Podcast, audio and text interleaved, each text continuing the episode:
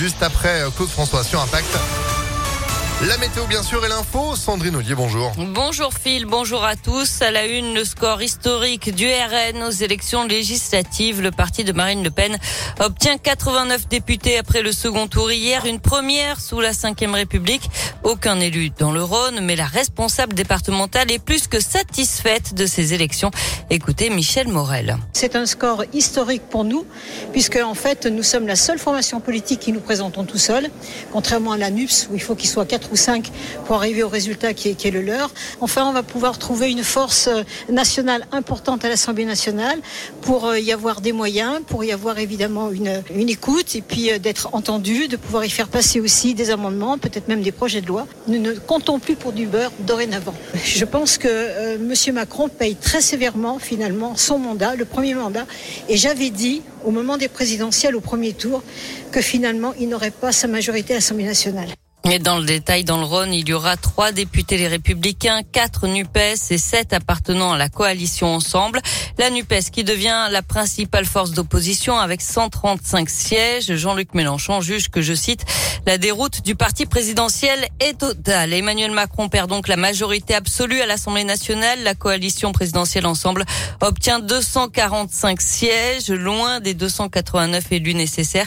Il devra donc faire des alliances pour faire adopter ses projets de loi.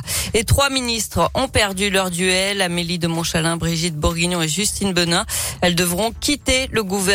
Damien Abad, ministre des Solidarités, a lui été réélu dans l'un malgré les nouvelles accusations d'agression sexuelle rendues publiques la semaine dernière.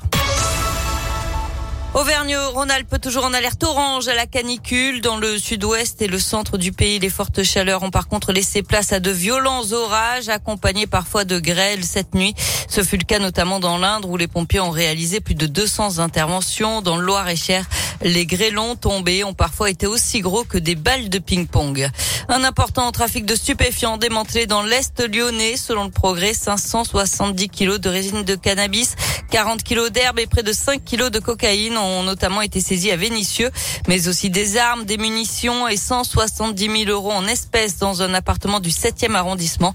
Les trafiquants livraient d'autres villes françaises, dont Bordeaux, jusqu'à six fois par mois, ainsi que des communes suisses et belges. 12 trafiquants présumés ont été arrêtés la semaine dernière à Lyon, Vénissieux, Bron et Vaux-en-Velin. Parmi eux, un homme de 36 ans qui serait à la tête du réseau. Il était secondé par une jeune femme de 24 ans. Et puis, dernière épreuve du bac, les lycéens de terminale passent le grand oral à partir d'aujourd'hui. Ça va durer jusqu'au 1er juillet. Les résultats, eux, seront publiés le 5 juillet. Un mot de sport et de basket avec la finale du championnat qui continue. Troisième manche aujourd'hui avec un déplacement de l'Asvel à Monaco à 20h30. Il y a un partout pour l'instant entre les deux formations. Eh ben, c'est noté. Merci beaucoup, Sandrine. Retour de l'info avec vous à 9h30. À tout à l'heure. Et à tout moment, impactfm.fr, 9h04. C'est la